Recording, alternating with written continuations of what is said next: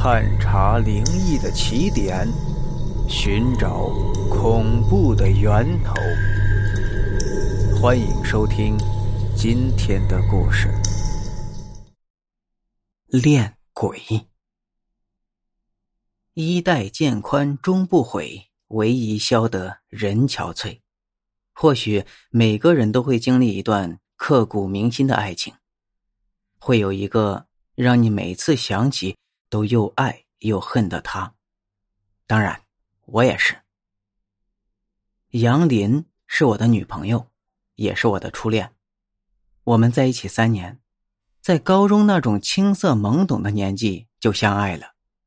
那时候家长都认为早恋影响学习，所以坚决反对的。然而，我和杨林却把这份爱转化成动力，努力的学习，努力上进。希望得到大家的认可，也为我们的将来创造更好的生活。终于，我们的努力没有白费，我们两人同时考上了同一所知名大学，自然而然的在一起了。很多大学生都开始同居了，我们也不例外，在学校附近租了一套廉价的房子，过着简单甜蜜的二人世界。一个叫阿康的男孩子就这样不经意间闯进了我们之间，也在不经意间摧毁我们的爱情。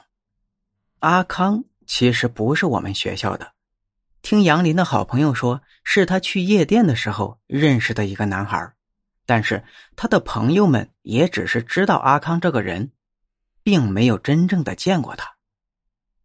自从认识这个男孩以来，杨林就开始冷落我。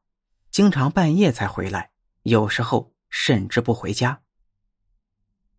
回来之后给我的解释就是在宿舍里和同学打游戏，因为太晚了，怕影响到我休息，就没有回来。他在撒谎的时候，殊不知我已经去宿舍找过他了，而且他的好朋友也已经提醒我，跟我说起了阿康的存在，因为我爱他。不想也不能失去他，所以并没有质问，没有发脾气，心甘情愿的陪着他演戏，只是希望他能迷途知返，全心全意的爱我。今天是周六，我和杨林都没有课，吃过午饭以后，我们就留在我们的小窝里面休息。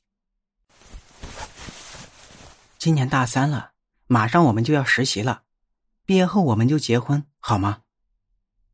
他坐在电脑前看资料，我从后面抱着他，几乎用哀求的语气说出这句话。我明显的感觉到他的身体有些僵硬，有些犹豫的讪笑着说：“啊，怎么那么着急？我还没准备好呢。我觉得……”他还没有说完，手机铃声响了起来。他拿起手机上阳台上打电话。